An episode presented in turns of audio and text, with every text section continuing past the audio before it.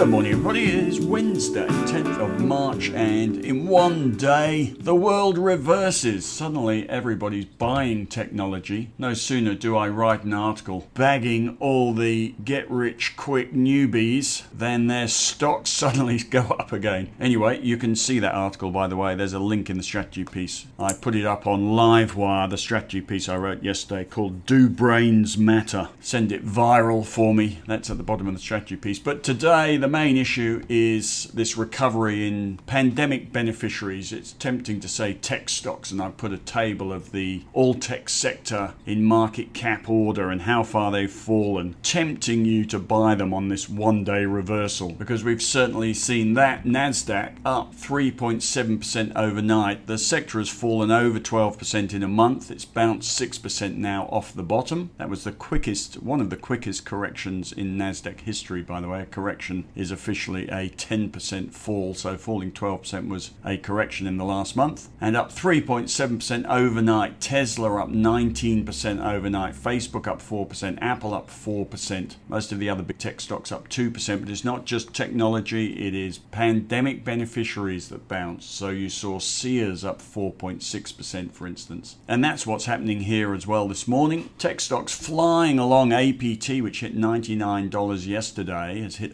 117 dollars today, down from $160 at the peak. So that's up 8.6% as I speak. And other majors in the all tech sector, Xero up 3.7%, NextDC up 3.7%, Appen up 4.2%, although the chart on that's pretty shabby longer term. And there are others flying along nicely as well. And in the another pandemic beneficiary sector, you've got ARB up 4.1%, AP Eagers up 3.9%, and in the retailers, Domino's, a clear pandemic beneficiary, up 4.4%. So what's happened overnight is fairly simple. The US 10 year bond yield fell for the first night in a few nights, down six basis points. It's doubled since the vaccine news in December. Got itself over 1.6% this week and is now down to about 1.52%. So bond yields fell for a day and back rushes all the pandemic beneficiaries. Now, our debate this morning is similar to the debate we've had over the last month about NASDAQ and technology is this a pause or was this a peak in the technology sector? A pause or a peak? As they bottom for a day, the debate is whether this is a bottom or a blip.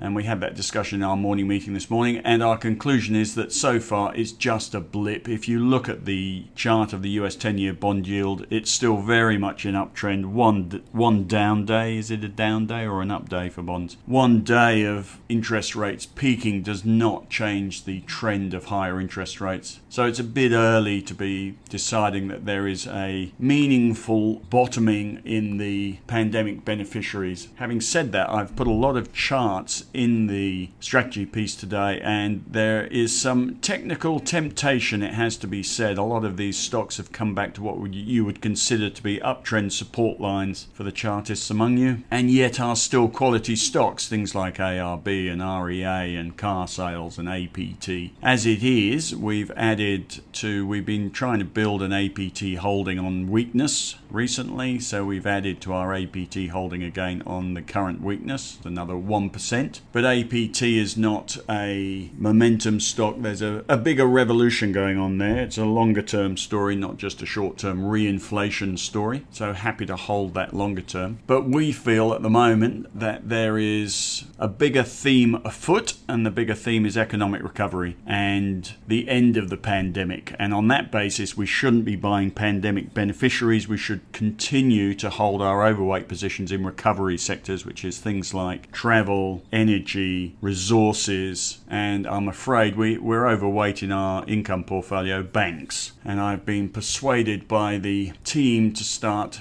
inching our way towards market weight in banks again, and we've started that. But the main message today is not to start rushing back into momentum stocks with our hair on fire, thinking that this is some dazzling opportunity. It may well be for a few days. We think the bigger theme, the more reliable theme, and certainly the lower risk theme is to keep betting on economic recovery and the sectors that have got more recovery potential than the pandemic beneficiaries, which, as I say, is things like travel and energy and resources. So that's where we'll stay for now. So not convinced by one day of reversal, although if you go and have a look at some of those charts in the strategy piece, you may well be technically tempted to have a crack at some of those stocks on weakness. Other things overnight, the OECD have upgraded their GDP forecast. The OECD are just another bunch of economists. If they were any good, they'd be working for Merrill Lynch, I assume. So don't read too much into them upgrading their global GDP forecast from 4.2% to 5.6%. But it is part of a bigger story, which is that strategists generally are finding reasons with the vaccine rolling out to be upgrading GDP forecasts rather than downgrading them. Plus, we have the Chinese National People's Congress going on at the moment, and they may keep popping out with pro growth messages, which will help as well. And we've got the $1.9 trillion relief or stimulus bill due to be passed this week in the US. So, reasons to be cheerful. We've also had Jerome, not Jerome, Philip Lowe. I keep calling him Rob Lowe because whenever I see the headlines, they put RBA Lowe. It looks like Rob Lowe to me. But I'm sure it's not Rob Lowe. Philip Lowe spoke today and he said it's understandable that rates are coming off their lows. He was concerned about lending standards weakening at the banks but saw no sign of it yet.